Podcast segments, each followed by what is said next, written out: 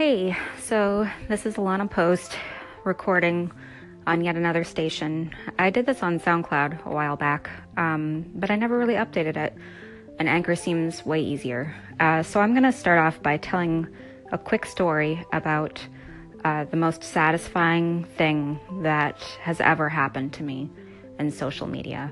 And I'm actually expanding my definition of social media to just be interacting with people online.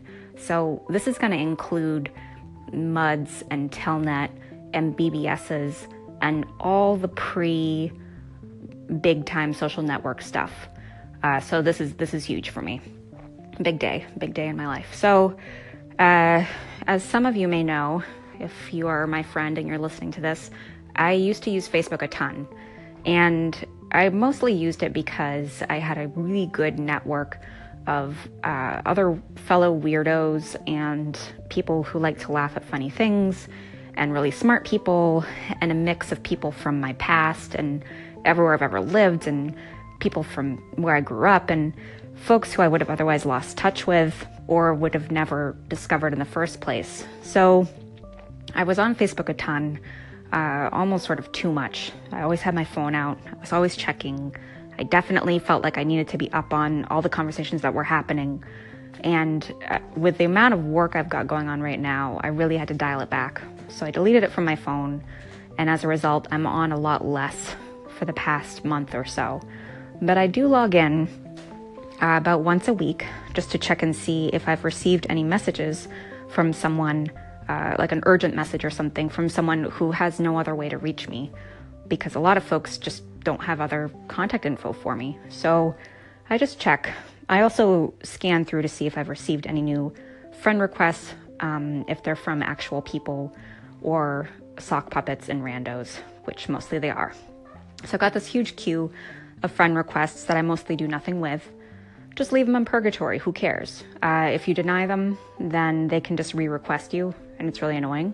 So if you just leave them in limbo, you know, perfect. I don't have to deal with it. So I looked today and I saw I had a friend request from a retired teacher who had had me when I was in eighth grade in middle school. Um, I went to middle school in a really rural part of central Maine. All of central Maine is probably pretty rural by a lot of folks' definitions, but this was rural, rural, um, with like capital rural. So, uh, not a lot going on there. And both of my parents are teachers. So, for a child of teachers, school is kind of different than uh, for a child of non-teachers. So you're you you live at home with your folks, you go to work with them, you spend your whole day, you know, within hundred yards of your parents, and then you go home and they're your parents. So you're you're never outside of their surveillance. They know what you ate for lunch that day. They know everything. They talk to your teachers in the break room. You know, they're constantly rubbing elbows with the people who you sit in classes with all day. Did you turn in your homework? Are you late? Are you slipping on something? Did you do something unusual? What's your behavior like? There's really no element of you as a person that is not going to get immediately surfaced to your folks. So as a result, teachers' kids, at least the teachers' kids in the school that I spent most of my academic life at, tended to be really good students, really well behaved. Part of it, definitely, the fact that your parents would find out immediately and there's no hiding from them. Part of it also, you would get in a lot more trouble for minor shit because it was professionally embarrassing. Like, who wants to sit in the break room and hear about what a piece of shit their kid is? You know, like, it, we were held to a higher standard, I'll say that. So, as a result, never really got in much trouble at all. However, this one day in middle school, I'm walking down the hallway, I've got a cough drop, and I immediately am flagged down by this individual who serves me with a detention for having a cough drop without a note. Now, to most people, this is going to sound kind of crazy because why would you get a detention for having a cough drop? And I honestly remember the whole sequence, which was that middle schools are animals, so they can't have so they can't have gum. And they'll just throw it everywhere and it'll be a disgusting place. Okay, so this is part two of Denied.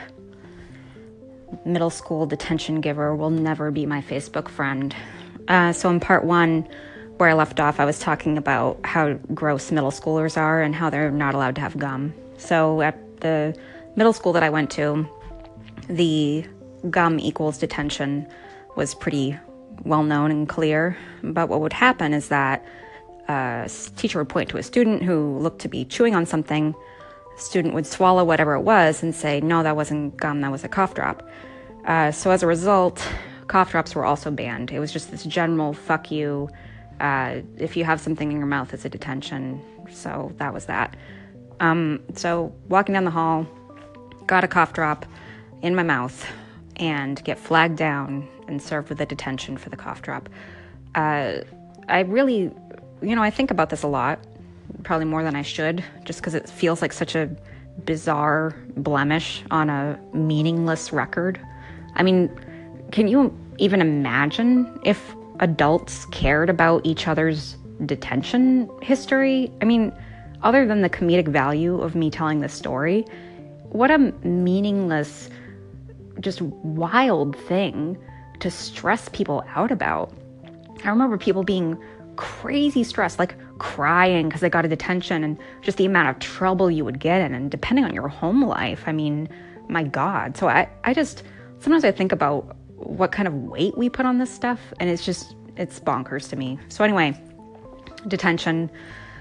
Had my detention, really felt like this person thought that it was some sort of important character building life lesson that she was granting me with. She absolutely was looking for any possible excuse or reason to give me a detention. And she did, and it was for cough drop.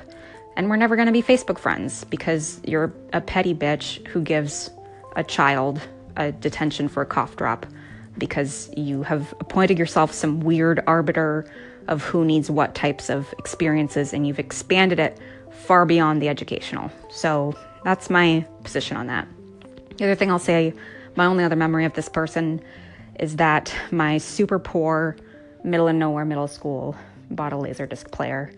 I don't know what kind of Simpsons style monorail salesman rolled in and sold this poor ass school a laserdisc player, but just so many elements of this entire purchase were fiasco. Primarily, that all the money had been spent on the player, and so we couldn't afford any discs. So we had one disc, and this teacher had the one disc. So the frisbee sized DVD that constituted our school's only laser disc was in her possession instead of in the library, which would have made sense. So, just generally, you know, I don't have that much great to say and cannot imagine how we would enhance each other's lives more than we have just by me being reminded of this person's existence and recording how satisfying it was to deny their friend request. And this has been denied. Middle school detention giver will never be my Facebook friend. Thanks for listening.